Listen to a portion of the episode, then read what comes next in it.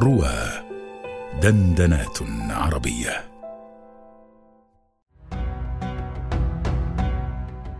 آيات وأبيات مع الأستاذ أبي قيس محمد رشيد على رواه.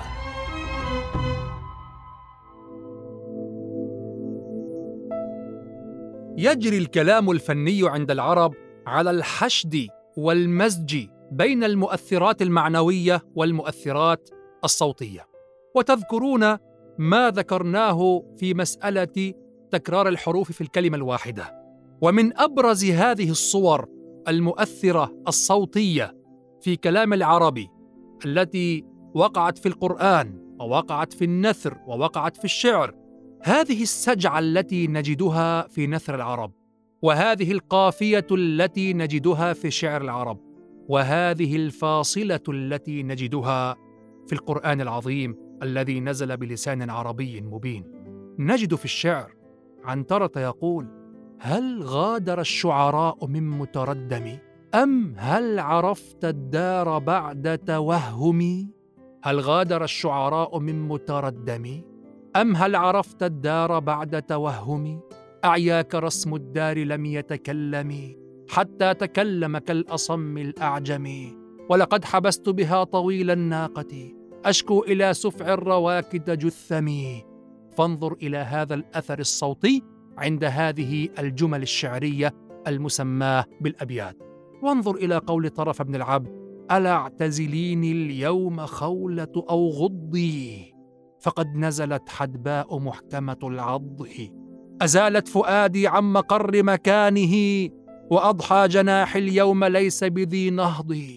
وانظر إلى قول عمرو بن كلثوم ألا هبي بصحنك فاصبحين ولا تبقي خمور الأندرين.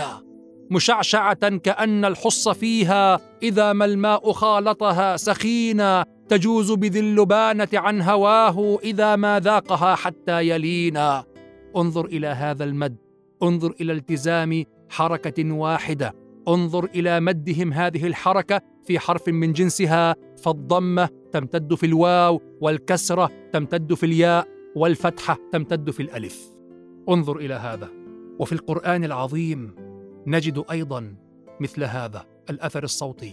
ونجد الآيات تقف في فواصلها على حروف متقاربة أو متطابقة. ومن هنا نبه العلماء الواعون كالشيخ الطاهر بن عاشور في المقدمة الثامنة من كتابه التحرير والتنوير نبه إلى الخطأ الذي يقع فيه قارئ القرآن حينما يعتمدون المعنى فقط ولا يعتمدون أن الله تعالى قد قصد في كتابه العزيز الذي أنزله على طريقة العرب قد قصد إلى أن يوازن بين الفاصلة الصوتية وبين القافية والسجعة. فقال ينبغي أن نقف على رؤوس الآي حتى لا نهدر هذا الأثر الصوتي الذي هو عنصر من العناصر الفنية في الأداء.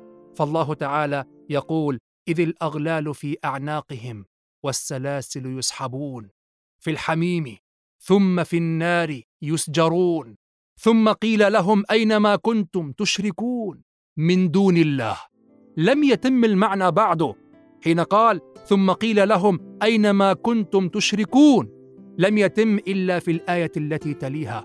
ولذلك ظهر لنا أن قوة الدلالة الصوتية فوق قوة المعنوية إذا كنت ستكمل المعنى. وهنا مسألة تشكل على الكثيرين وهي أن البعض يتجنب المحظور في الوقوف على المعنى الذي لم يتم. فيقرأ قوله تعالى فويل للمصلين الذين هم عن صلاتهم ساهون. فيصل بين الآيتين. والصواب أن يقرأ هكذا فويل للمصلين الذين هم عن صلاتهم ساهون.